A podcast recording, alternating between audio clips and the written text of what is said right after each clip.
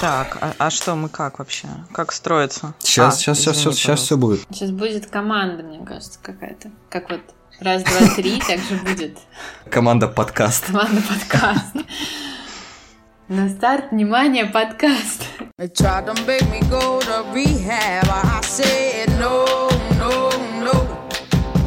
Yes, I've been black, but when I come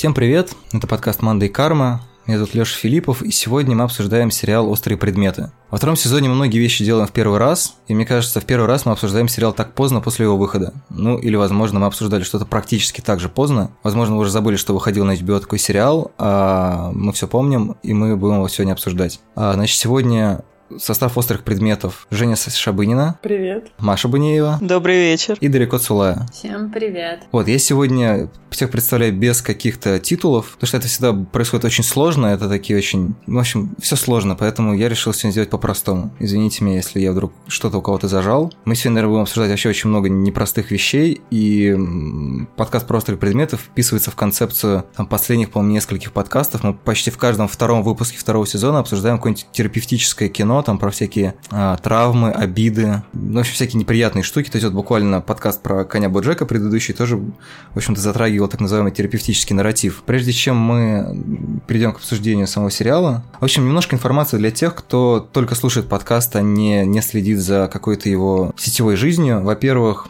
если вдруг среди вас есть люди, которые пользуются сайтом или приложением Bookmate, и почему-то вам удобнее будет слушать подкаст там, теперь Манда и Карма можно послушать там, прям на сайте, в приложении, где угодно. У нас есть прям отдельная полка. Теперь также нас можно слушать в ВКонтакте в рамках платформы подкаст ВКонтакте. Поэтому людей, которые подписаны на группу, все время загорается колокольчик, когда появляется новый выпуск. Это очень классно. Миллионы людей теперь узнают про нас, и мы станем знаменитыми. И, соответственно, третий момент. э, Я напоминаю, что для улучшения жизни участников подкастов, улучшения жизни в плане звука, я создал страницу на Patreon, где, вернее, откуда потихонечку поступают микрофоны модели петличка для участников этого всего этого мероприятия.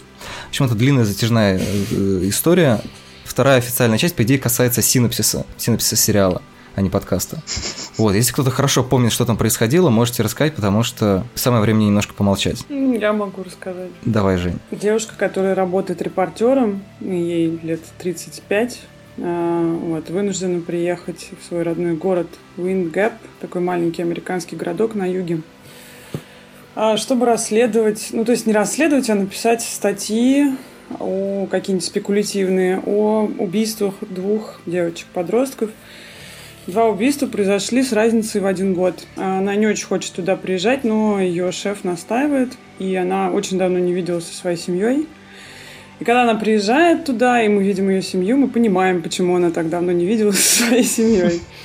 Вот. Ну и дальше сериал просто развивается таким образом, что мы знакомимся с членами семьи, с жителями городка, и постепенно она узнает правду о том, кто же убил девушек. Вот. Мне кажется, это такой прям essential, чтобы не спойлить. Мне очень нравится, знаешь, вот можно давать первую стро... какую-то первую строчку, а потом говорить, а дальше сериал развивается. И э, сериал, правда, развивается дальше. Поспойлить мы успеем, я думаю, в процессе обсуждения. А правильно я понимаю, что мы, собственно, не боимся спойлеров, потому что сериал все-таки вышел довольно давно, и, наверное, мы его, может быть, даже обсуждаем для тех, кто его уже видел, а не наоборот. Я Да, скажу больше, мы, спойлеров. да, мы вообще не боимся спойлеров, и если вы боитесь спойлеров, то извините. Мы можем, мы все вам заспойлерим, все вам расскажем. Все расскажем, все испортим. Разжуем и в рот положим. Манда и карма, разжуем и в рот положим, это хорошо. Острые предметы.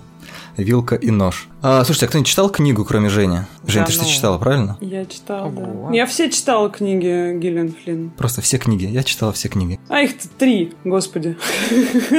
Всего на А, все. я не читала книгу. Я Топ Ган Герл читала, и это было круто. А, окей. Да. Я просто, я начал, я прочитал треть примерно «Острых предметов». Мне, конечно, в целом она была любопытна, но мне кажется, сериал гораздо интереснее. Вот, может, Жень, ты как класс- классическое противостояние кино, сериалов и литературы, кино и литература. Ты решил дропнуть, я-то ее начала читать вообще под э, завязку сериала, просто чтобы мне уже было влом ждать, если честно, каждой серии. Хотела узнать, э, правильно ли я думаю, кто убийца, но в целом была недалека.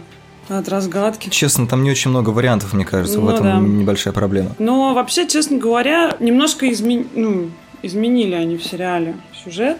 Чуть-чуть. Под конец. Потому... И, и в этом плане меня это удивило, потому что в книге чуточку почетче все и по- попонятнее. А в сериале вот все вот как на каких-то ощущениях, вот на непонятках каких-то вот этих. И, а, например, когда героиня, по-моему, в предпоследней серии там уже давится там от того, что чем мать ее накормила, там это как-то так показано, ну, непонятно.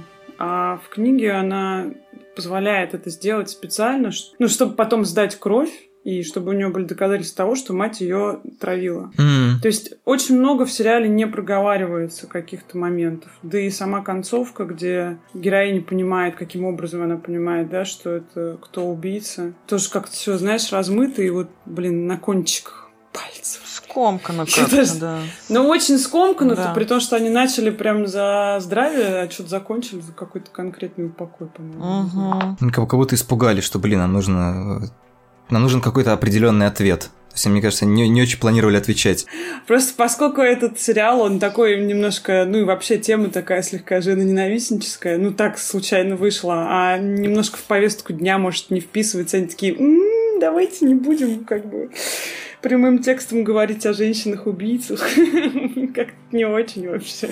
А, то есть мы посадили за решетку одну женщину, убийцу, не будем, не будем говорить э, о других. Как-то странно, мне кажется, там нету такого. Просто пошутила, типа, на тему того, что сейчас на телеке происходит просто тотал феминизм, и, и острые предметы очень сильно выбиваются из этой всей адженды, и поэтому, типа, это шутка была только. Ну, мне кажется, он просто не выбивается как раз, нет? А, Чем он выбивается? Он выбивается тем, что женщины там... э, Ну, то, что происходит с ними плохого, да, там, естественно, там, может быть, они в этом не виноваты, это как что-то случилось в детстве, но практически там все зло идет по материнской линии из э, м, поколения в поколение.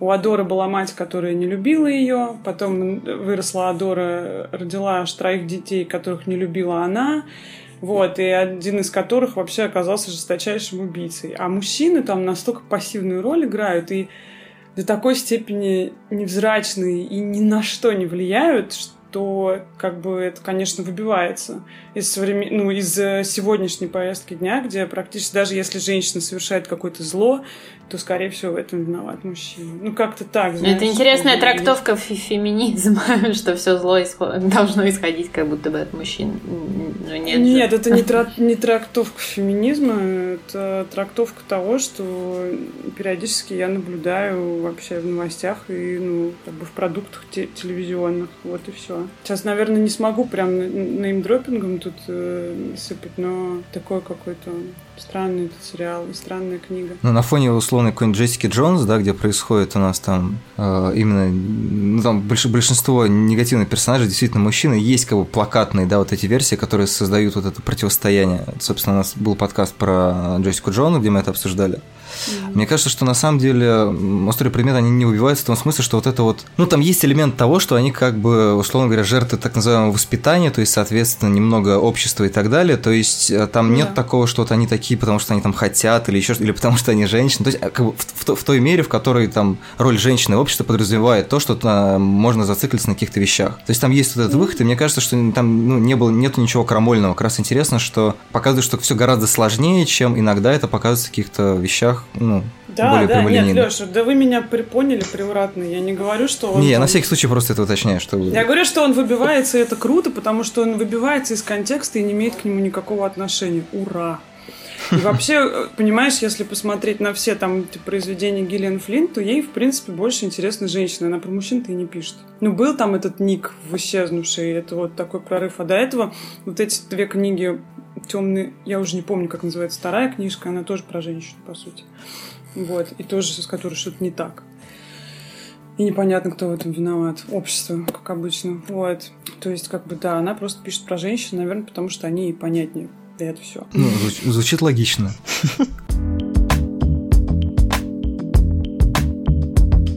Слушайте, а вот такой интересный вопрос для затравки. Что для вас в этом сериале является острыми предметами? Если в названии есть какая-то метафора, то, наверное, она каким-то образом должна быть обыграна. Значит, Мне кажется, ты не любишь много. говорящие фамилии, а серьезно спрашиваешь про острые Да, предметы в да, да, названии? да, да. Окей. Почему нет? Фильм же не называется, это, не знаю, «Горящие головы» или ну, нормальное, серьезное, такое насупленное название. Название повторяет название романа, правильно? Он же так же называется. Ну да. Ну что, много вариантов. Для Камилы весь мир состоит из острых предметов. Все ее переживания – это острые предметы, которые ранят ее неокрепшую психику. Все острые предметы, которыми она ранит себя, это острые предметы. Зачем она это делает, чтобы подавить Все острые боль? предметы – это острые предметы. Да, да, да, да, да. Все, рас, не знаю, рассыпается на осколки, это острые предметы. Все становится... Там же на плакате, по-моему, у них по лицам идут такие трещины, да? Да, да, да, да. Да, все, все трескается. Все, что трескается, становится острым. Все, что не цельное, острое. Все, что острое, ранит. Ранит Ну, вообще ты все. ждала этого вопроса, я так понимаю. Нет, просто, ну, мне кажется, это такая метафора, ну, вообще не, не очень, как бы... Не очень интересно, на мой взгляд. Ну, Хорошо, просто я, я поясню, ну, извини, почему. извини, я не хотела тебя Не, не, ну я как в бы, чем-то. не знаю, мне, мне просто любопытно, потому что Ага. когда я еще не видел финальную серию, я сначала просто смотрел первые семь, по-моему, а последнюю видел уже там, соответственно, месяца через два, когда уже все кончилось. Мгм. Мне показалось, что острые предметы – это, соответственно, люди по отношению друг к другу, да, то есть не то, что это они, ну, не, сто- не только эмоции, да, не только острые предметы – это острые предметы, Ну, понятно. Потому что мы видим, что, условно говоря, там вот один человек может причинять боль другому, то третьему, и там, причем все они как-то это умудряются делать как-то очень по-разному. То есть, там, грубо говоря, если бы это был мультфильм «Прожившие ножи», то абсолютно каждый персонаж был бы своим каким-то колюще-режущим объектом. А в конце, когда все вот этот, весь этот пазл сложился, и нам быстренько просто вот в каком-то таком желании скинуть, наконец-то, детективную задачку показывают этот финал, мне показалось, что острый предмет, возможно, это, ну, грубо говоря, гены, да, то есть какая-то вот наследственность, которую, в общем-то, Камила боялась, да, с детства, она боялась, что она похожа на мать, и это, этот страх как бы ее довел до вот этого вот э, желания резать себя и, ну, взаимодействия с людьми, после которого они причиняли эту боль. Да, а с другой стороны, то есть там э, острые предметы, они в чем? Либо острые предметы ты режешь себя, либо острые предметы ты режешь других, да, такой вот спойлер. Вот, ну, то есть э, не то, чтобы это как бы не вписывается в философскую концепцию острые предметы, это острые предметы, но просто на уровне каких-то вот таких вот маленьких деталек любопытно, как это э, отображается в фильме, учитывая, что, например, у нас есть пол в кукольном доме, сделанный из зубов, которые тоже, тоже наверное, достаточно тоже острые. острый. Остренькие, да, зубки. Это не то чтобы противоречит обеим те- те- теориям а, о названии острых предметах. Мне просто показалось, что, ну, как-то можно, что ли, ми- минимизировать это до просто главных героинь, которые, и, собственно, и являются действительно очень а, по-своему колючими, острыми. И я не уверена, что прям ко всем героям э, и ко всем жителям городка можно это отнести, но героини, да, и девушки, соответственно, которые в итоге оказываются а, убийцами, вот, вот эти вот героини, они и есть эти острые предметы сами по себе. Мгм. Мгм. Так, Ж- Жень, может быть, у тебя еще есть какая-нибудь гипотеза? Я не думаю над этим, честно. У меня есть дела поважнее. Да нет, там есть масса других интересных вещей. Я просто вообще про название редко думаю. Если оно только не таит в себе какую-то такую загадку неочевидную, а здесь не о чем думать, как мне кажется. Окей, хорошо, давай тогда перейдем к какой-нибудь более интересной детали. Что, что, что бы ты выделила? Ну, как всегда, все самое интересное — это дисфункциональная семья. Мне самое интересное вообще для меня там было это отношение между мужем и женой, вот этим вторым мужем. Точнее, он, по-моему, был первым. И, и- Второй, по-моему, но да. Он не отец главной героини. И его супругой, и какое-то такое молчаливое соглашение. Я, честно говоря, в какой-то момент думал, что он там какой-нибудь маньяк. Там вот есть момент, где он слушает Да, музыку, да, там всем да, плохо. там такой монтаж был, что я тоже так подумала. А, вследствие чего вообще, как мне кажется, вся эта история и произошла. Слушайте, а мне же, мне же мне показалось, или там на самом деле вся эта история началась гораздо раньше, потому что вот эти все подруги ее матери, они косвенно, в общем-то, намекали, что вся эта история с Адорой, это, ну, она, вот то, что происходило с э, младшей сестрой э, Камилы, ну, вот с, с третьей дочерью, это абсолютно то же самое, что происходило с Адорой в детстве, то есть это они были, в общем-то, ее подругами, которые участвовали тоже при убийстве этих детей, которые там в, каком- в каком-то из флешбеков Камила вспоминает, что типа, а, тоже пропадали девочки в городе. Разве? Нет, нет, ничего такого я, честно говоря, не припомню. В книге не было такого. В книге рассказывалось о том, что у нее была очень жестокая мать, которая каким-то образом причиняла ей боль там физическую, ну как-то ее там не, не то чтобы наказывала, я уже, честно говоря, не Она ее помню. вынесла в лес один раз, во всяком случае, в сериале. Там Ну был прям монолог. да, ну в книге побольше про это, но вот этого я уже, кстати, не помню. А подружки этой Адоры, просто они видели, как она залечила свою младшую дочь до смерти. И, в принципе, кто-то из них догадывался, что, ну, как бы, это как-то странно все выглядит. Вот. Ну и вообще, мне кажется, что самый интересный персонаж во всей этой книге и во всем этом сериале это вот эта вот мамаш. Такая очень странная. Не совсем понятно, честно говоря, что ей движет, почему она там делает то, что она делает. А еще в книге она все время выдирала себе ресницы. Это тоже забавный Ну, момент. В се- в сериале она тоже Кошмар. ресницы, кстати, выдирает себе. Да, да. А я, сра- я сначала не поняла, чего она, почему, чего это происходит. Вот. Ну, это какой-то такой... То есть она в моменты, когда ей прям хотелось причинить кому-то боль, она, ну, то есть из своих детей, она выдирала ресницы. Может, это как Старик Хатабыч работает? Ты, короче, выдираешь ресницу. Нет, ну это было такое, типа, ее нервное возбуждение. То есть у нее она испытывала какое-то ненормальное возбуждение, когда ей представлялся шанс там поиздеваться, ну так, под видом лечения над своими детьми. Там же в конце говорится о том, что у него вот этот, э, что это синдром Мюнхгаузена, или как это называется? Делегированный синдром Мюнхгаузена. Да, и, короче, на самом деле, я, я не знаю, может быть, в этом подкасте у нас будет еще такой экспериментальный формат, как, не знаю, репортаж. Ну, в общем, будет еще вставка с комментарием по поводу сериала Сережи Бондарева, сценариста и аналитика кинопроката, как, как так что можно его представить. В общем, он просто подробно про это воз- мне как-то рассказывал. Там просто достаточно сложная вся эта психологическая история, это очень страшно интересно. Я, честно говоря, прочитав Википедию, я не совсем правильно понял, как это работает. То есть я, честно говоря, думал, что синдром Мюнхгаузена – это когда ты а, любишь, чтобы тебя лечили, а это наоборот. Нет, там же есть, там обе они, э, у дочери, у младшей, которая жива, не та, которая умерла. У этой дочери тоже синдром Мюнхгаузена. Она позволяла себя лечить, она постоянно привлекала Да, внимание да, да. матери и наслаждалась ее вниманием и позволяла ей травить себя. То есть это был такой Ну да. обоюдный синдром Мюнхгаузена. То есть у них в семье прям это было со всех сторон развито. А Камила, она не позволяла этого делать с собой, и поэтому как бы маму ее чуть меньше любила.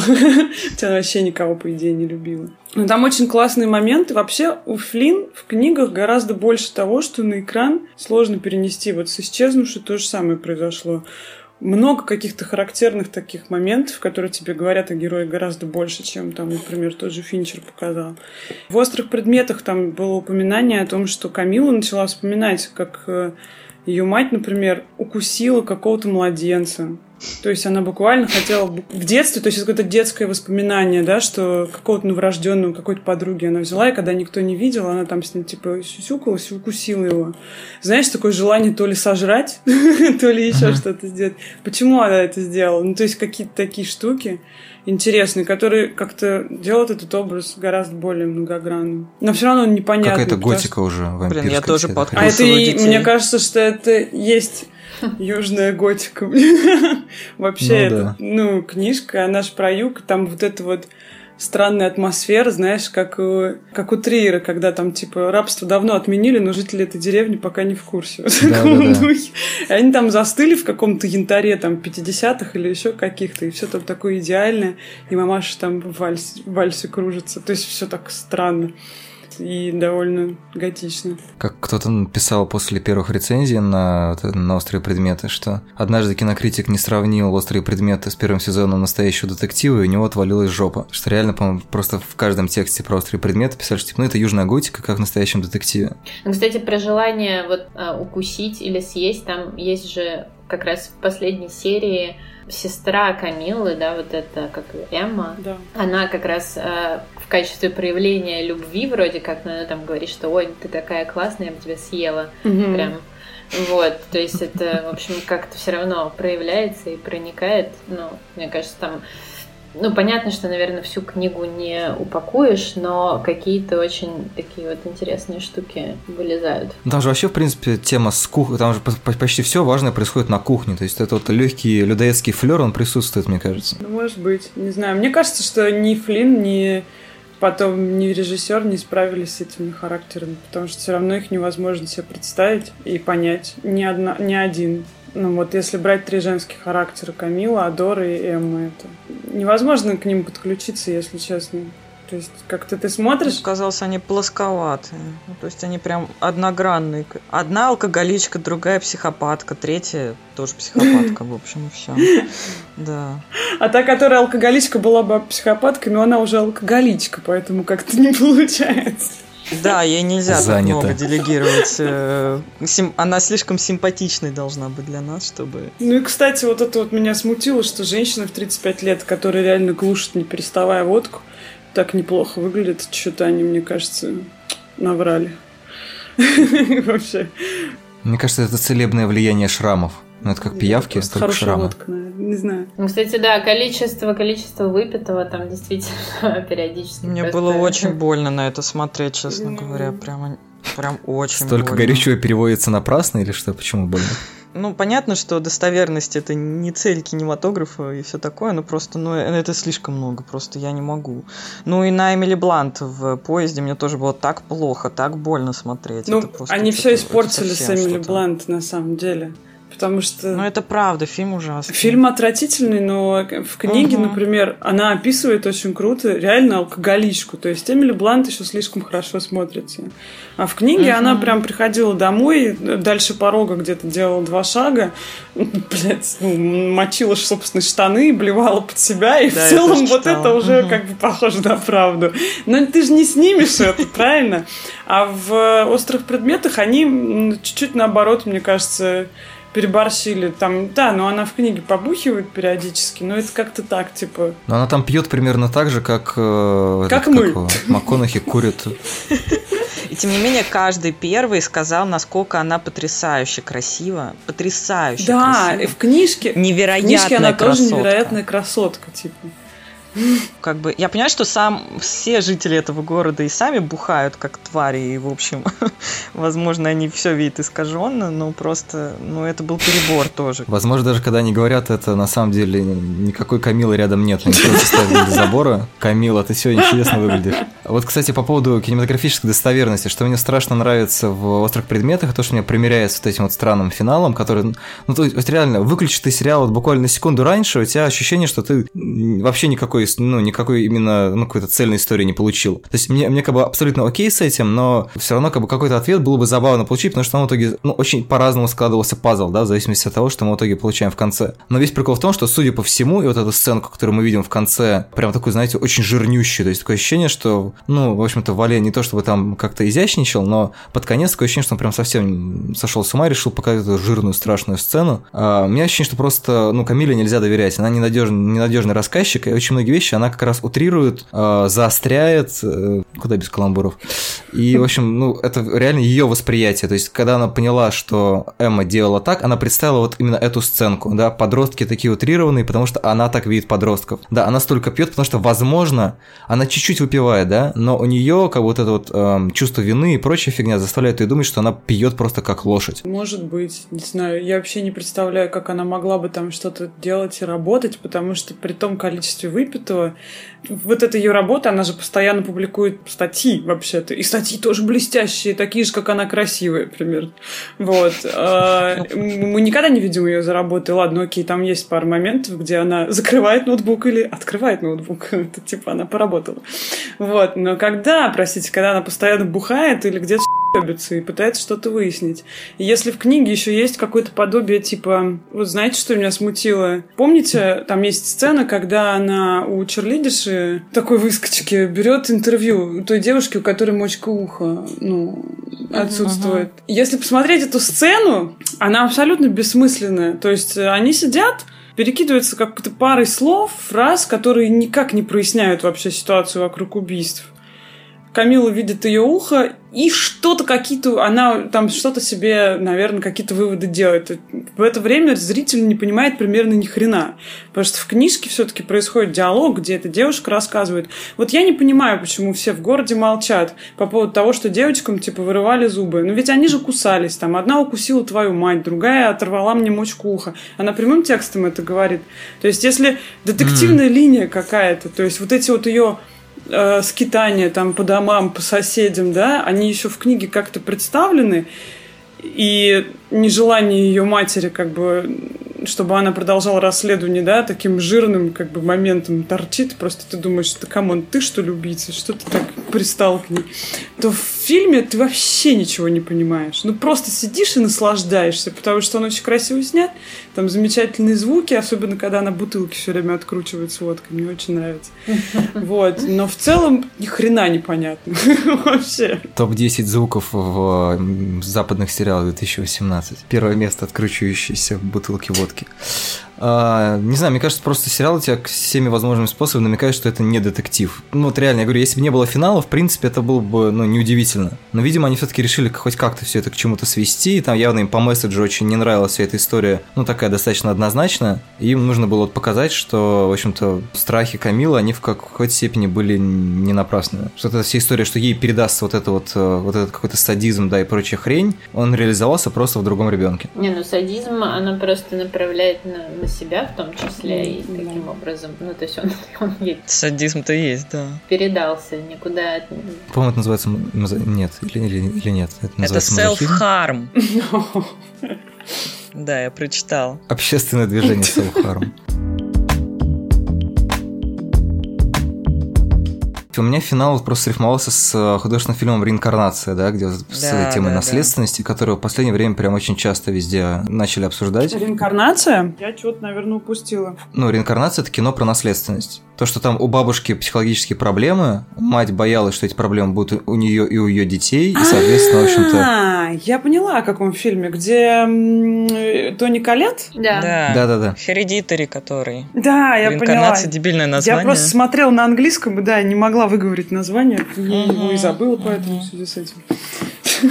Да, но там как раз посыл более-менее понятен, хотя тоже такой бардак, ни хрена непонятно под конец. Ну, вот мне почему-то им- именно в, особо, в особенных, э, в острых предметах показалось, что это тоже такая история про наследственность. Потому что, ну, в общем-то, часть вещей, которые делает Камила, часть вещей, которые делает Эмма, помимо, да, каких-то внешних факторов, они все-таки еще обусловлены внутренними, да, то есть наследственными. И там, и там есть домик. Домик, э, копия домика, в А, котором да, они живут. кстати. А, Макет. да-да-да. Ну, типа, это Эмма, да, она же дома одевается как куколка. А в итоге она сама, блин, жесткий манипулятор всеми оказалась. Все сами ее куколки.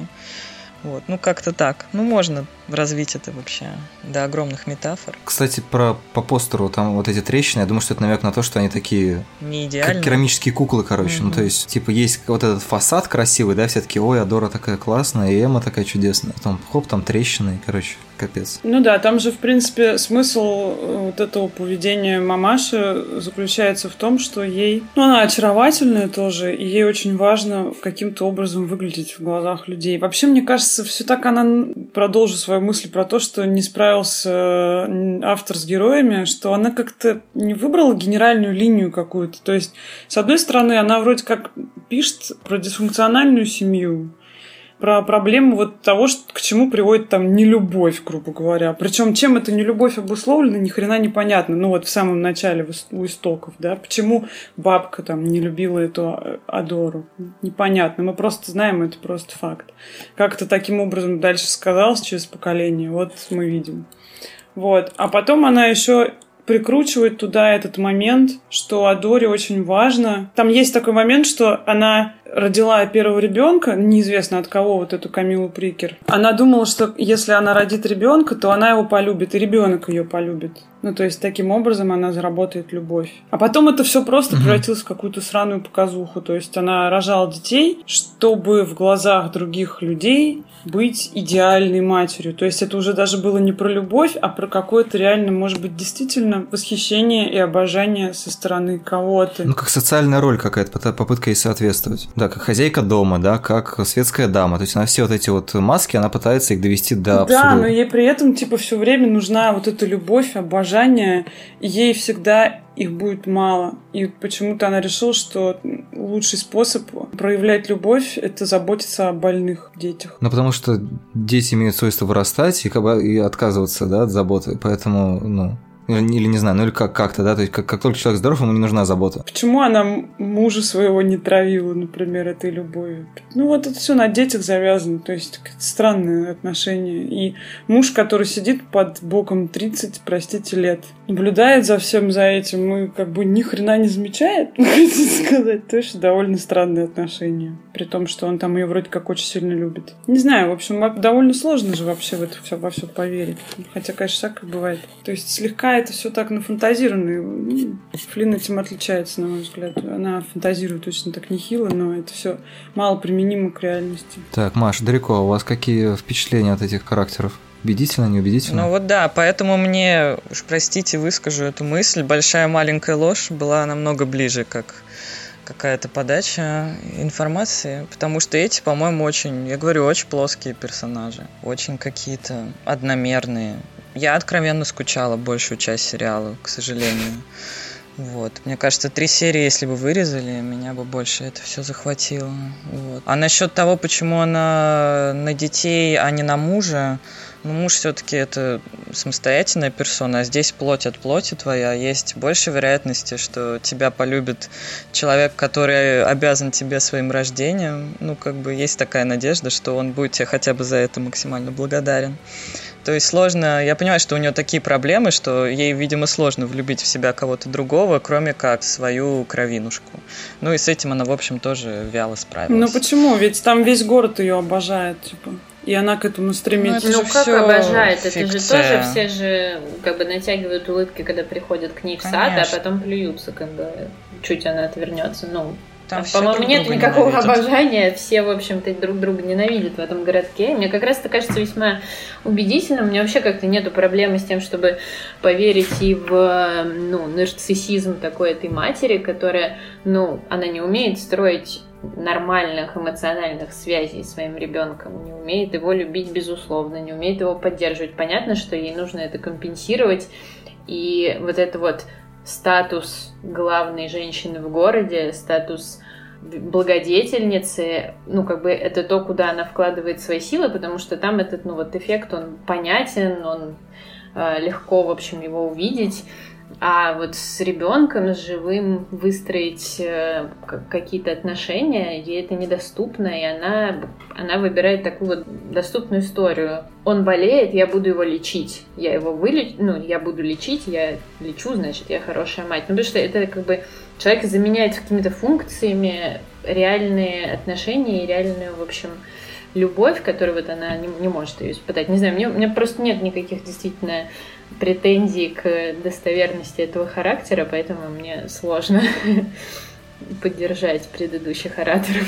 Ну, кстати, мне кажется, там же действительно подробно описывается то, что большинство проблем у людей в этом городе от того, что они, ну, не умеют в эмоциональный контакт, скажем, да, то есть у Адоры не было этого контакта ни с матерью, ни с первым мужем, то есть она как бы на каком-то вот э, функциональном уровне понимает, как все это работает, Мгм. но, ну, вот как, ну, как, как нормальный человек выстроить эту коммуникацию, она не может, поэтому она использует какие-то вот эти все уловки, да, то есть э, я не могу как бы получать удовольствие от общения с подругами, тогда я, значит, устрою вот такую вот э, историю, там, не знаю, в духе 19-18 века, что просто вот будет, будет классно сам, ну, то есть вот я прям вот... Ну, то есть это, это действительно так, такая дикая архаика, ну, там в, сам, в самой первой же серии, собственно, Камила шутит на тему того, что в городе Вайнгэп живет там, типа, обнищавшее дворянство и эти, как называется, не маргиналы, а, ну, в общем, деревенщина. Это как бы с одной стороны выглядит как такое небольшое преувеличение или даже большое преувеличение. С другой стороны, ну чисто теоретически, наверное, ну можно представить такое расслоение. Может быть, э, как бы это не совсем вот такая э, единая система. Возможно, ну вы вообще заметили, что городок достаточно Да. маленький, да, ну, то есть даже маленький по меркам маленьких городков. Поэтому у меня ощущение, что там еще немножко все-таки как бы восприятие Камилы, оно вот ну поджимает всю эту историю.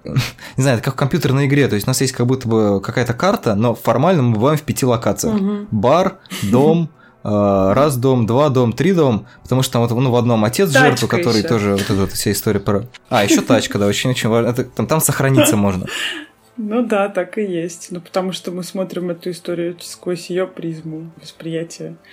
Э, Она бывает только в этих местах. Ну и там же вообще сказано, что типа все люди, которые рабочие в, в городке, они все работают на этой свиноферме. Да, и нам показывают эту свиноферму, где работает один какой-то чувак, да, и с ним мутит Да, Эмма. типа на, на самом деле работают все чуваки вот эти вот, по идее. Теодора, она как бы унаследовала эту ферму. И она поэтому главная. Ну да, это практически ее город Ну, получается, если все там работают. Это ПГТ, наверное, поселок городского типа, можно даже так сказать. У них там, походу, даже ТЦ нету никакого. Как будет по-английски ПГТ? Я не знаю, интересно? мне кажется, таун. Что-то в этом роде. Вот, кстати, самое время, мне кажется, поговорить про говорящие имена, Маш. Ну, их два можно выделить, мне кажется, максимум. Мать Адора, Adorable, э, в общем, да, восхищение ей самой собой, восхищение якобы жителями, то, как она собирает вообще комплименты абсолютно фальшивые, это можно, можно притянуть так. Ну, если совсем притягивать дальше, главная героиня Камила, не знаю, Камила это ромашка, но никакого успокоения, не знаю, никакого вообще, никакой белизны она на себе не испытывает. Это какая-то злая шутка, если вообще Флинн э, что-то в это вкладывала. В общем, это все, что я могу здесь сказать. Но сегодня мне было так скучно, что я почитала про штат Миссури. Вот. И оказывается, у штата Миссури есть прозвище, как и у всех американских штатов. Честно, я не знала, что у всех есть свои названия. Вот. И знаете, какое у Миссури? Show me state. Типа, докажи мне, покажи мне, А, скажи мне, как это. Типа, это самый недоверчивый штат, самый там консервативный. Типа, надо максимально приложить усилия. Типа, show me, show me, давай мне. Ну-ка, ну-ка, у тебя есть еще доказательства? Давай больше. Вот такого плана. Мне понравилось это.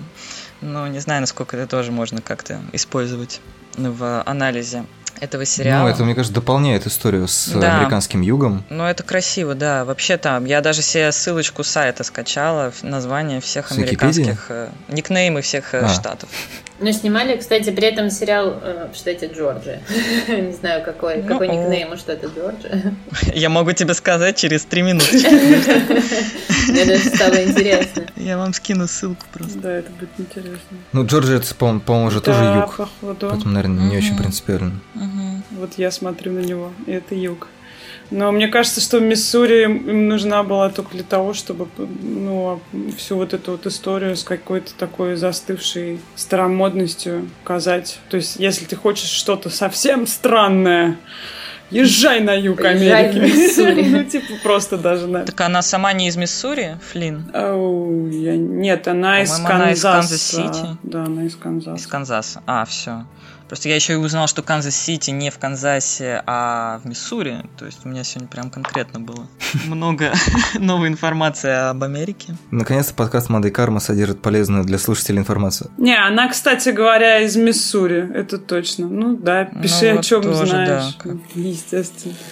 Ну тогда тем более понятно, почему она в своей первой книге написала про этот штат и ну, про все про это. Вы, кстати, в курсе, что она хотела быть то ли криминалистом, то ли еще кем-то, но потом просто дрогнула, да. потому что поняла, что не выдержит. прочитала. Вот откуда вот это все.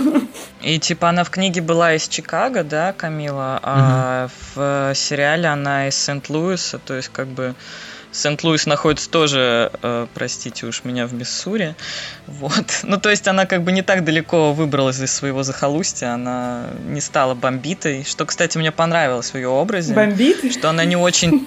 Ну, нет, то, что она не стала, да, как бы она не очень талантливый автор. Конечно, она написала блестящую статью, потому что окунулась в глубины своего отчаяния, но то, что она не гениальная, не потрясающая, то, что она, несмотря на свои депрессии и водку, принципе, не очень талантливый автор, мне очень понравилось. Несмотря на депрессию, она не потрясающая, это очень интересно.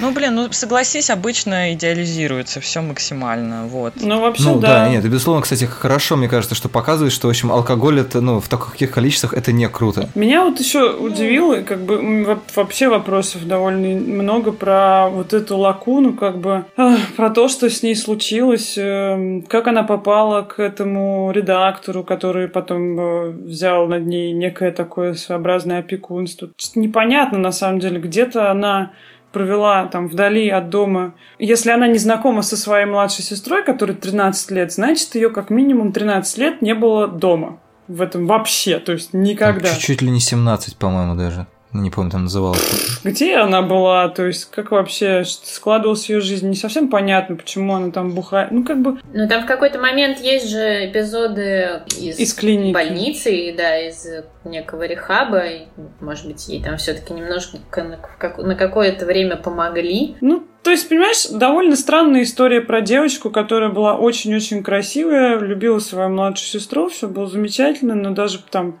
после смерти младшей сестры она пошла в разнос, начала трахаться там со всякими капитанами всяких команд. Вот, э, участвовал там в групповух и все такое. Ну, такое, знаешь, своеобразный, наверное, предалкогольная вот эта история все, да. Начала она с секса. Подожди, это, это, это в книге или, где- или что это вообще? Или это- Так это и в сериале есть, когда... Не, ну в сериале все-таки начинается это все с насилия.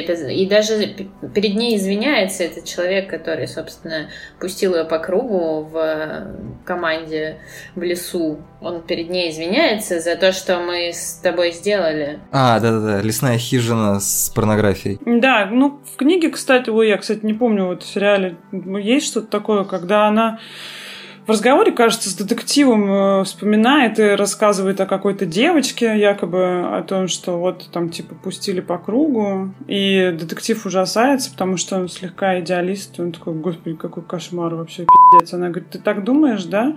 Ты считаешь, что эта девочка жертва? Ты не думаешь, что вообще вот когда с нами что-то делают, мы позволяем это делать? То же самое потом говорит Эмма по поводу того, что она, в принципе, позволяет свою, своей матери убивать себя. И там э, такая тонкая красная линия через всю книгу э, говорится о том, что вообще жертва это не всегда жертва в том понимании, в котором, в таком плоском понимании, да, как мы можем себе представить, что мы, принципе, позволяем что-то людям с собой делать, и таким образом мы их просто на крючок ловим. Ну, за счет того, что мы их жертвуем. Там есть такой момент. Ой, я, кстати, только сейчас вспомнила. В, в фильме это не так очевидно просто. Эта идея тоже она какая-то такая, типа, раз она возникла, эта идея, и все. Ну, то есть, что, типа, ты можешь просто быть жертвой, а можешь не быть ей. Красиво.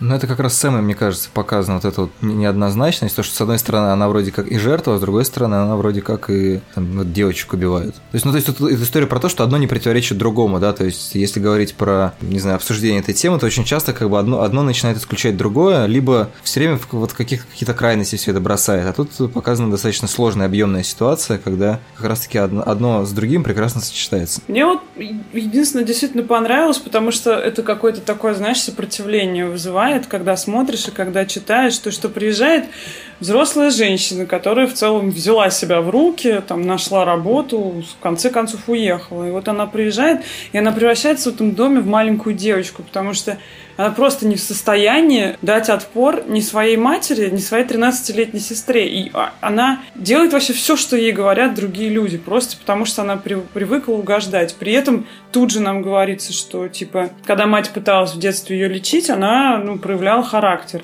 Это все очень такое, знаешь, не вяжется друг с другом, но, но при этом сосуществует в одном персонаже.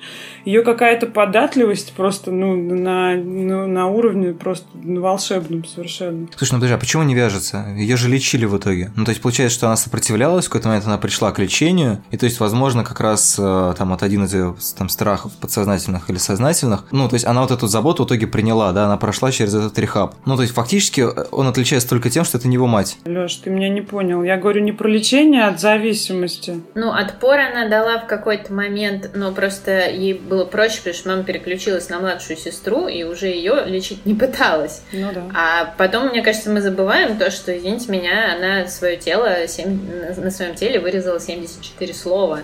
И это, ну, как бы не то чтобы какая-то нормальная практика, которая, возможно, ей помо- помогала как раз-таки в этом она на- ну, находила выход, ее какая-то боль, и помогала ей, соответственно, там, не знаю, э, справляться с чем-то еще. Но это, собственно, мне кажется, эти, это, это ее э, любовь э, к тому, чтобы резать себя, она как раз с автором и введена как такой, не знаю, костыль, не костыль, но который можно вот вынуть и объяснить какие-то вещи, что ну вот она вот это компенсировала вот так. И это вообще-то какую-то часть ее жизни, да, она справлялась вот с чем-то вот таким образом. Я уже, честно говоря, плохо помню, как она объясняет это все. Там на самом деле ну, это не совсем объяснимо, просто она режет себя и все. Там что-то запоминает слова, что-то в этом роде. Они начинают иметь значение или что-то такое, притянутое за уши. Вот, а я даже ну, не, не совсем про это говорила. Я говорила про то, что она, если посмотреть на все эти диалоги с матерью, она, не, она даже не может сказать что-то, вообще она ничего не может сказать ей. То есть, когда мать начинает ей помыкать там или что-то запрещать или еще что-то, она mm-hmm. иногда, конечно, она уходит там, да, как из, там на похоронах, например, взяла и ушла, ее взбесила наконец. Но в целом она не может сказать, все, мама, отстань, я взрослый человек, просто отстань от меня. Я буду делать, что я хочу, я приехала сюда работать, я буду работать. Она занимает каждый раз такую позицию, когда ей проще промолчать, проглотить там окси, а затем экстази, и там выпить еще сколько-то. Ну, такой вот странный момент, почему как бы она это делает. Ну, то есть понятно, что она к какому-то саморазрушению постоянно стремится. Но нам в то же время показывает, что в детстве она этому очень сильно сопротивлялась. Ну, мне кажется, тут еще, возможно, есть момент, что в... Эм, Может быть, это чувство вины, что она сопротивлялась, мать перекинулась там на другую, на другого ребенка, и он умер, знаешь. Ну вот, может, так. А что-то есть, да, про то, что обвинить себя в в смерти сестры. Мне понятно, что она начала там спать со всеми подряд и резать себя исключительно после того, как у нее сестра умерла.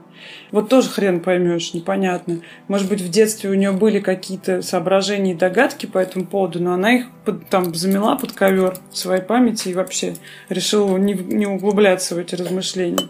А потом, типа, ее накрыло волной воспоминаний не совсем понятно, вот это горе, переживаемое там ей таким образом, есть ли в нем хоть какое-то чувство вины, понимаешь? Вроде как есть. Мне кажется, ну, есть и довольно четко, в том смысле, что она же очень часто, ну, и, и в сериале есть все эти флешбеки про сестру, и сны страшные про младшую сестру умершую. И mm. мне кажется, там есть этот момент, он довольно очевидно обозначен. Не знаю. Мне, кстати, безумно понравилось, как а, София Лилис, по-моему, да, зовут mm-hmm. эту актрису, которая играет Камилу в детстве, насколько она круто похожа на Эми Адамс. Мне кажется, такое просто идеальное попадание. Э, которая редко бывает. Ну, это прям очень классно. Прям, мне кажется, она теперь всегда должна играть Эми Адамс в детстве. Даже когда вырастет. Ну, вот поэтому многие расстроились, что в «Оно» теперь Джессика Честейн, потому что два раза этот тандем использовать уже немножко странно. Ну, там я так понимаю, что в «Оно» там просто Джессика Честейн как-то изначально вцепилась в эту роль. И Возможно. Вряд ли там были какие-то другие варианты. Хз. А скажите, как вам в общем Жан, Жан-Марк? Мне очень нравится вообще. Красавчик. Мне очень...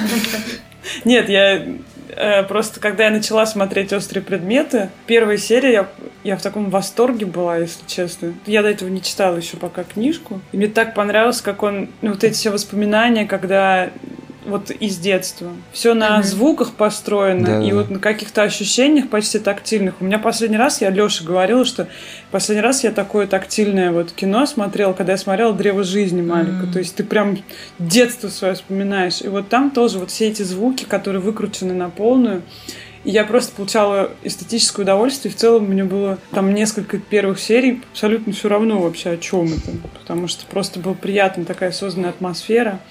А потом он как-то вот взял и слил это все. Я не знаю, в какой момент, но это все какую-то магию свою потерял и, и все. А вообще мне он нравится. Там просто классно. повторение приема, мне кажется, немножко начало вот это. Но оно повторялось без развития, оно просто повторялось и повторялось и и ну повторялось. да, мне кажется, вообще 8, 8 серий слишком mm-hmm. жирно для этой, этой 200 с чем-то страничной книжки, где довольно-таки простая, незамысловатая история зачем это все было. Ну да, там, кстати, действительно есть где-то пара серий, в которых практически ничего не происходит. Надо просто ездить туда, а потом сюда, а потом Ну это такое мучи- мучительное кстати... же проживание. Это точно так же, как почему Адамс, наверное, ведет себя как маленькая девочка в отношении своей матери, то есть вот она застыла в каком-то вот этом моменте, да, своих отношений с ней, ну, как ну, в да. каком-то таком подростковом. Соответственно, вот это, ну, то есть, ну, теоретически это, это сериал, он доставляет такое же немножко монотонное мучение местами, как, наверное, ее состояние. Ну, там вот эти все еще надписи, которые на накорябаны где-то там, и они все время меняются. То есть, ну, мы реально находимся как внутри ее безумия со всеми этими вспышками памяти, запахами и прочим. Ну, то есть, поэтому у меня как бы очень, очень мало, на самом деле, вопросов к каким-то там, не знаю, преувеличением, за длиннотом и прочим, потому что, ну, я прекрасно понимаю, что это прям, ну, попытка воссоздать experience. А как бы воссоздать experience, в отличие от какой-нибудь четкой драматургической схемы, типа большой маленькой лжи, гораздо сложнее, на мой взгляд. То есть, там, не знаю, вот я сейчас просто значит, вернулся к досмотру лжи, и там вот есть некоторые сценки, которые формально похожи на то, что делается в острых предметах, ну, ну, про память. Но при этом они сделаны, во-первых, они все время под одну и ту же музыку, во-вторых, они, ну, гораздо грубее, и ты понимаешь, что, в общем-то, ну, я просто небольшой поклонник режиссера Вален, но тут он меня прям очень удивил. Я бы даже скажу, что немножко терпеть его не могу, но, ну, как бы без, без прям какого-то Приятно негатива. удивил или неприятно Очень, удивил? мне он очень-очень приятно удивил. То есть, это такой финчер немножко на седативном, но классный. Транквилизаторы. Может быть. Наверное. Нет, ну а если вообще в общем, типа, как э, режиссера большого кино, все нравится? Я вот что-то с трудом его тоже. Ну, он еще просто берется за такие истории, типа дикая. Вот ты что же То же самое, он почему-то решил, что он главный, не знаю, залечиватель травм, по-моему, в Голливуде. Я что-то не понимаю, почему. Я все... думаю, это, наверное, не он решил, а, ну, или да. продюсер какие-нибудь студии. Ну, просто немножко странно. Мне кажется, это так как-то все. Вы хотите сказать, что он эм, как сказать, эм, зациклился на каких-то темах и не выходит дальше одних и тех же сюжетов. Ну, честно говоря, его творческий путь меня как-то, мне он до сиреневой звезды абсолютно. Просто странно, что, ну, как бы, да, все его проекты после Далласского клуба, да и он тоже с натяжкой туда же, все примерно на одну и ту же тематику, а когда он стал в ней экспертом, у меня большой вопрос, как бы. Не знаю, по-моему, странно, что он так как-то перемалывает, как будто с разных сторон, но все, все как-то об одном. Не знаю, мне неприятно. Он для меня как Дани Вильнев. Вот как-то не могу. Да ладно, блин, Дани Вильнев такой клевый.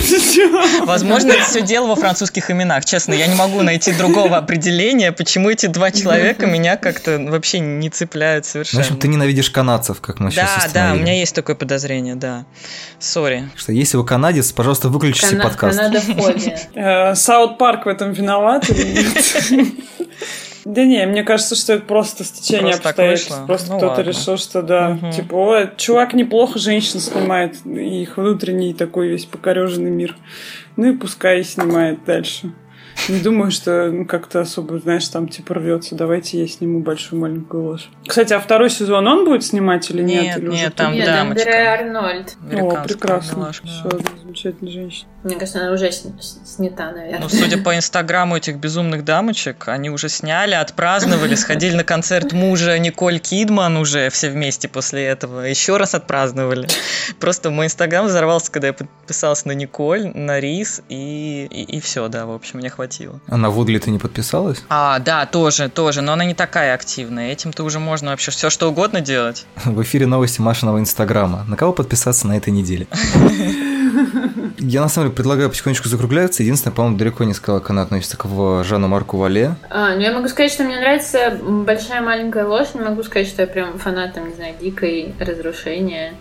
Эм, или даже Далласского клуба покупателей. Я как-то к нему очень равнодушна. Но большая маленькая ложь мне действительно нравится.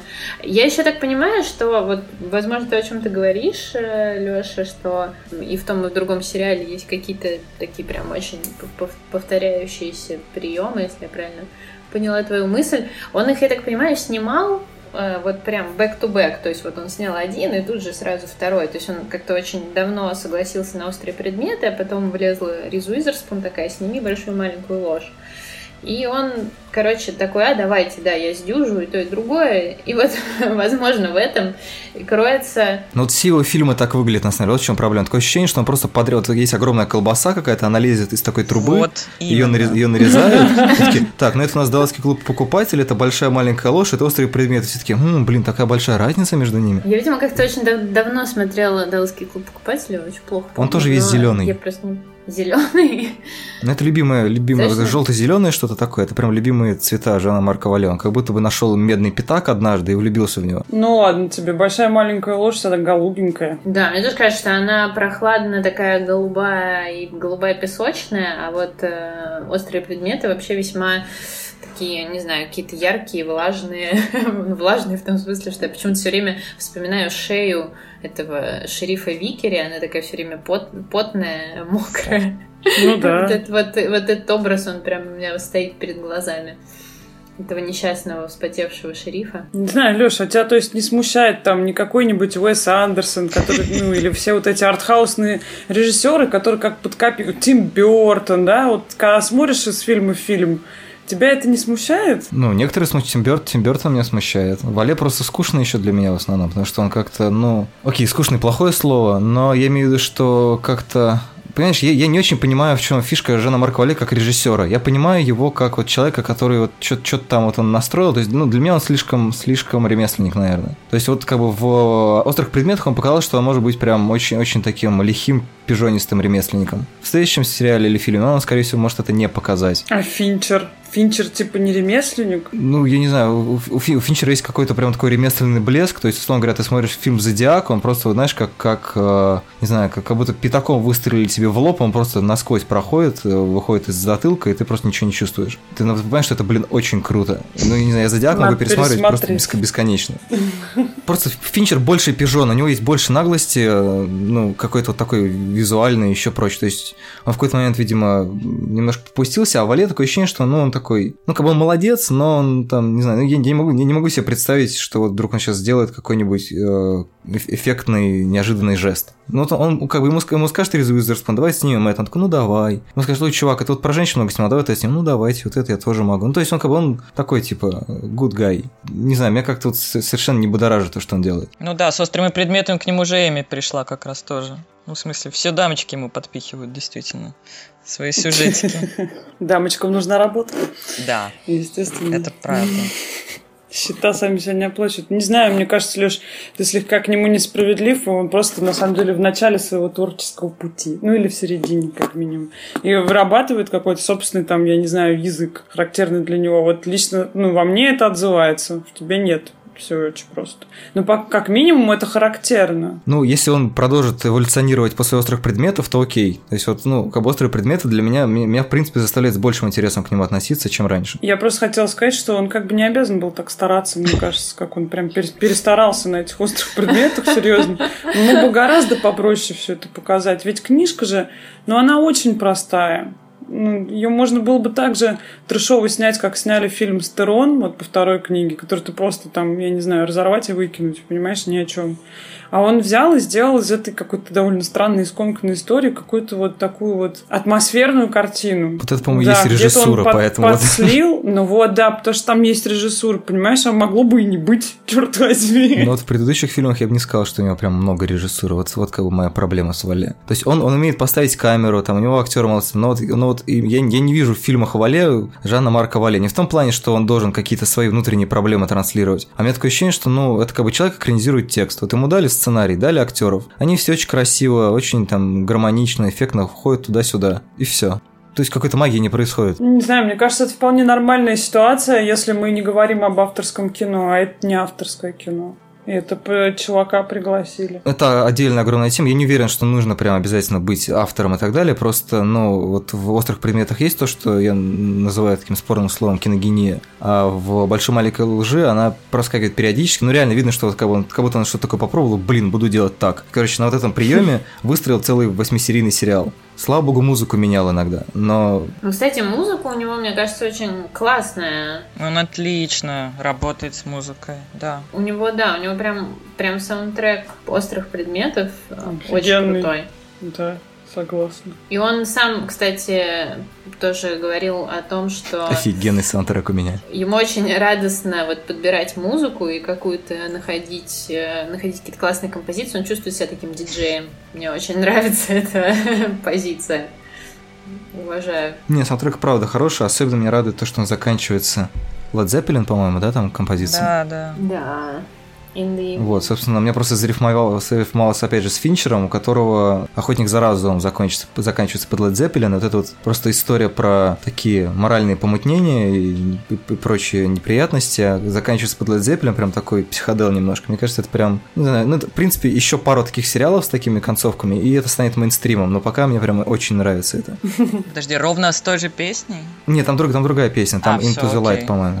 Еще мне кажется, э, знаешь, это как такой признак. Вот у Вале много в последнее время фильмов, там, сериалов про женщин. А там твой любимый Финчер, он все-таки больше такой вот, более мускулинный, что ли, режиссер. У него истории больше про мужчин. Ну, в основном, да. То, за что мы его любим. Старого Финчера Я не знаю, я могу гендерную тему даже коту на хвост привязать. Реально, я знаю за собой эту фишку. Может быть, тебе просто на самом деле вот эти женские темы не так интересны, не так близки, и ну, просто поэтому ты не можешь подключиться, понимаешь, и в том числе тебя это раздражает. Я не знаю. Как обвинить а, автора подкаста в шовинизме и гендерной дискриминации, походя? Как обвинить в шовинизме кого угодно? Я считаю, что это, кстати, совершенно нормальная тема, просто, ну, что как, есть какой-то спектр каких-то ну, тем, допустим, да, масло масляное, которые там может быть неинтересно. Как мне вот, например, неинтересно про какие-нибудь разборки группировок смотреть что-то, да, там что-либо от банд Нью-Йорка. Которые до люблю я, да? А я не, а я не знаю, кстати, ты вот любишь... Я просто не знаю, что ты любишь.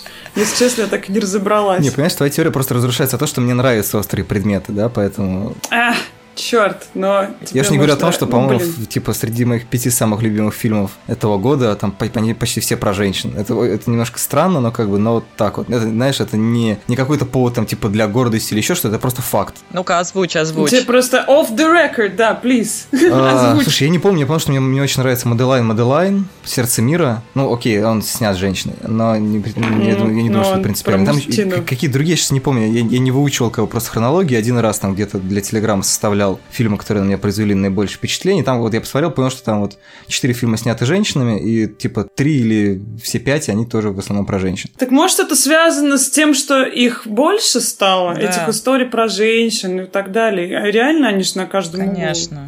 Ну, как бы это, это действительно так, но то есть, ну, я, я не знаю просто как. И скоро это будет переливание из пустого в порожнее, потому что это далеко не первый фильм а, про синдром э, Мюнхгаузена. Уже ты смотришь такой, «А, да ладно, серьезно, и вы тоже про синдром Мюнхгаузена? Окей.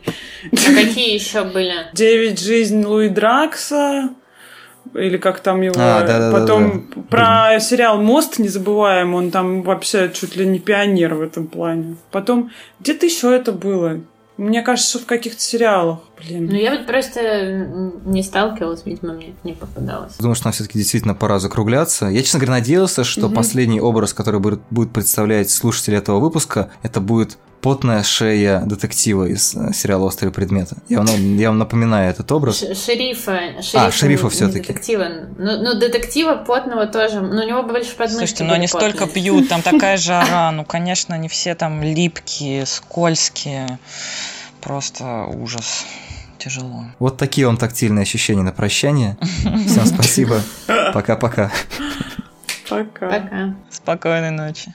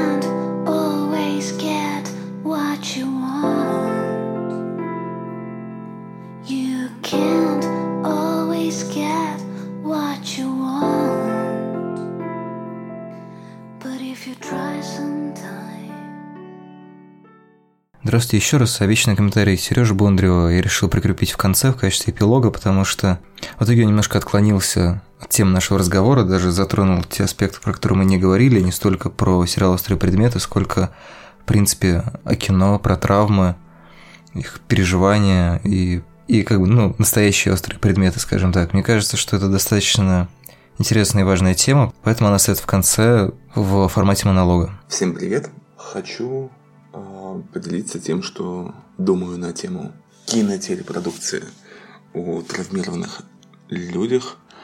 Классную тему выбрал Алексей. Э, я вообще не понимаю, ну, как бы, удастся ли мне сейчас э, сказать все, что я хочу, но я очень попытаюсь э, сжато, концентрированно сформулировать. Мы живем в охуенное время. Время реально охуенное. Охуенное для э, людей, которые не боятся, включая телевизор или идя в кино, э, увидеть на экране что-то, что будет с ними говорить честно на языке не супер развлекательного кино, а языке, не знаю, э, драматургии Бергмана, э, Софокла, вот, иногда Тарковского, иногда Косоветиса. Я имею в виду на драматургическом уровне. почему это так круто? Да потому что, наверное, людей, которые готовы быть благодарны фильмам и телесериалам про травмированных персонажей, про то, как эти персонажи преодолевают э, свои травмы, как они с ними справляются, этих людей в мире сейчас становится больше. Больше их становится благодаря, не знаю, образованности, повышению уровня психологической грамотности, а, больше их становится а, благодаря росту бесстрашия людей перед а, терапией, больше их становится из-за распространения методов излечения от детских и взрослых, нарциссических и других самых разных травм потерь информации. Короче, у этой кинотелепродукции, рассказывающей о таких, в общем, сложных людях, э, в сложных ситуациях, э, как мне кажется, в последние, э, может быть, лет 10 значительно выросла аудитория. И я этому очень рад, потому что я внутри этой аудитории. У меня не бог весь какая э, травма. Меня не держали в заперти, меня не били в детстве, меня не насиловал отчим. Но у меня была там своя определенная история, которая до там, прошлого года для меня была абсолютно вне поля зрения. И я могу сказать, э, не от лица травмированных людей, я не считаю себя опять же, да, э, сильно травмированным человеком, но эта травма, которую я раскопал, она потребовала времени, она потребовала определенного, определенных врем, временных затрат на излечение. И во время этого излечения мне очень помогли Патрик Мелроуз, мне очень помогли острые предметы, мне помогает Боджек Хорресман, мне гигантским образом дало большой толчок сердца мира Наташи Мещаниновой, э, когда я находился в фазе проживания гнева, которая мне довольно долго длилась. Мне очень помогло воспоминание о разрушении Жана Марквале э, с Джейком Джинхоллом. Как это помогает? И за счет чего? Я не то чтобы внимательно изучил. Я думаю, что я здесь не открою никаких тайн, как это вообще работает. Помогает это просто за счет того, что это есть, что это экстернализировано. А, когда ты видишь героев натурально играющих людей, справляющихся с последствиями травм, каким бы то ни было образом, или бегущих а, от этих травм, но сознательно показываем их как, бегу, как бегущие от пролечивания этих травм, когда ты видишь эти фильмы, когда ты видишь э, отношения героини Эми Адамс с э, ее матерью, когда ты видишь, как эволюционирует, как падает и поднимается и вновь идет в бой Патрик Мелроуз, когда ты погружаешься не знаю, флешбеками в детство Эми Адамс, когда ты видишь отношения Боджика Хорсмана. Слушайте, ребята, ну, я могу сказать, что если бы не кино, если бы не телевидение, мне было бы в разы тяжелее а, проходить все, что я проходил в этом году. Как это кино воспринимается нами, как сердце мира воспринимается, ну, я, ну, в смысле, как это помогает, вообще вот технологию помощи довольно сложно описать. А, наверное, это интересно, ну, как бы людям, которые не закрывают себя от визуальной продукции с историями про людей травмированных или персонажей травмированных и излечивающихся. Попробую ответить на этот вопрос, существующий только в той нелепой форме, в которой я его произнес. Короче, как это помогает? А помогает это так, что, не знаю, ты сидишь, у тебя, не знаю, свои какие-то там процессы происходят. Тебя может, не знаю, накрыть какой-нибудь флешбэк до просмотра. Или ты можешь находиться в какой-то стадии, не знаю, горевания из-за случившейся какой-то ситуации в твоем прошлом.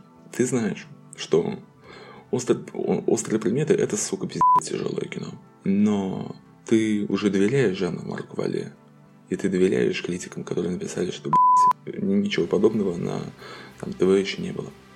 И ты думаешь, окей, сейчас я попробую переключиться. А ты, ну, понимаешь, что тебе нужно поплакать. Ну, как бы процесс горевания, он, собственно, за- запускается гневом или слезами. Круто, если он выходит в слезы. Круто, если он потом вербализируется после слез или после гнева. Никогда. До. Ну, бывает до, да. И круто, если ты проскакиваешь в стадию депрессии. И круто, если ты во время там, какого-то запущенного процесса горевания с помощью фильмов можешь выйти в гнев. Или можешь выйти в слезы. Ребята, ну, ни один развлекательный фильм не сделал для меня столько, сколько сделал Патрик Мелроуз. Я вот тут недавно читал э, книгу э, Лизы Крон. Называется «С первого слова». Книга написана в 2012 году. Книга классная. Но она опять вспоминает там «Странствие Салливана» 41 года. Э, Если помните, основной конфликт и основную историю э, этого фильма Престона Стерджеса, ну, я очень приближенно да, рассказываю. Э, Режиссер, который всю жизнь снимал Лобуду, хочет снять что-то невыносимо глубокое. У него это с первой попытки не получается, с второй попытки не получается, а потом он собственно, теряет память, попадает э, в простой, э, ну, в кинотеатр, где его картину с ним в зале, с ним, как режиссером смотрят обычные простые люди, смеются, отвлекаются, и, типа, к нему возвращается память, и он понимает, что он, типа, может снимать лабуду для вот таких простых людей, чтобы они отвлекались от своей тяжелой жизни на а, entertainment. По счастью, со странствий Салливана прошло сколько лет? Ну, предположим, 77. За 77 лет, к счастью, культура э, просмотра и вообще культура э, зрителя сильно изменилась, сильно выросла. Зритель изменился. Зритель остался не только простыми людьми, э, которым хочется поражать, э, посмеяться, отвлечься на фильме, но и немного сдвинуть свое эмоциональное состояние. Собственно, этой цели прекрасно служат картины и сериалы типа «Сердце мира», Патрика или «Острых предметов». Их за это можно ругать, им можно не доверять, можно не доверять людям, которые говорят, что они мне помогают. Но они реально, они сдвигают точку сборки здорового и больного немножко человека в сторону.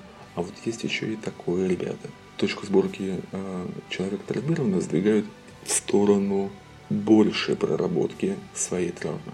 И это очень круто. Я благодарен. Я, я очень рад, что такое кино есть. И, и круто, что оно будет продолжать работать, круто, что оно будет кру- а, замечательно, что оно снимается. Будет ли его больше? Я думаю, что будет, конечно. Я очень этому рад. Что круто с таким кино еще? Фейк в таком условном жанре кино про травмированных людей или там кинопроизведение, телепроизведение м, про травмированных людей и про их способы справиться с травмами. Фейк в этом условном поджанре видно сразу. Ты не можешь заменить на хуйню серьезный разговор. Не, его, конечно, могут принять э, за э, чистую монету те, кто там, никогда ничего подобного не, не проходил. Но настоящего признания и долгой жизни это кино может не получить.